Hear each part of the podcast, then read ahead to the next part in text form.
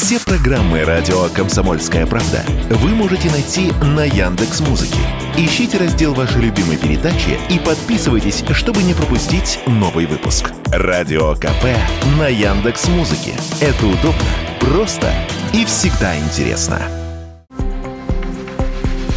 Минпромторг России расширил перечень продукции для поставок в страну по параллельному импорту. В него включены IKEA, а также производители игрушек Hasbro и Mattel. Перечень дополнен рядом известных брендов моторных масел, бытовой техники, косметики и парфюмерии, запчастей для сельскохозяйственной и судовой техники. В ведомстве объясняют, что изменения носят точечный характер. Они дополняют список товаров, разрешенных для параллельного импорта, а также исключают часть марок, которые возобновили поставки в нашу страну.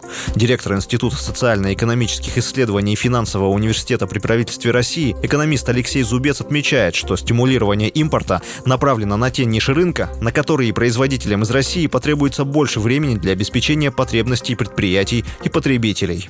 Параллельный импорт помогает а, закрывать те ниши, ну, где у нас есть проблемы. Те же самые моторное масло, та же самая косметика, там товары для гигиены и так далее и тому подобное. Есть вещи, которые можем производить сами, тут нет вообще проблем, и внутренние производители справляются. Есть то, что можно привезти из-за границы, там из того же Китая, там из стран а, постсоветского пространства и так далее. А вот, а есть вещи, которые, в общем, потребители хотят получать, с одной стороны, а с другой стороны, подвоза нет. Ну, соответственно, вот а, расширяется параллельный импорт этих товаров в России. Ну, из тех стран, которые готовы выступать, там, я не знаю, посредниками. Там Турция та же самая.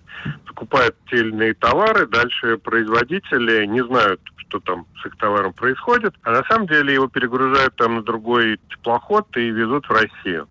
Отмечу, что именно параллельный импорт не позволил опустить полкам в магазинах, так как пока наша страна еще не в состоянии производить все и сразу. Например, товары из той же IKEA пока не удалось заменить, несмотря на то, что производство было в России, говорит Алексей Зубец.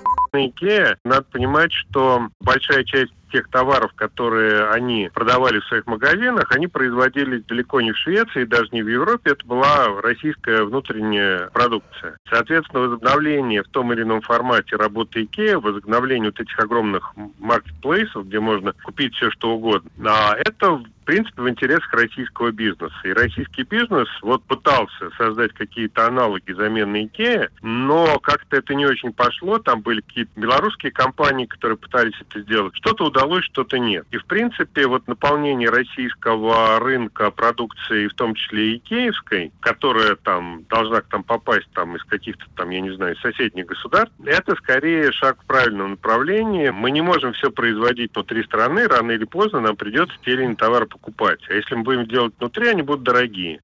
Некоторые представители маркетплейсов полагают, что быстрее всего на полках вновь появится одежда известных брендов. Парфюмерия ориентировочно должна появиться в середине лета. Техника, игрушки, а также товары IKEA можно будет найти в продаже в конце мая, начале июня. Отмечу, что список параллельного импорта также пополнили еще несколько автомобилей зарубежных марок, среди которых Citroën, Mazda, Opel, Peugeot, Renault, Ford, Hyundai и Kia.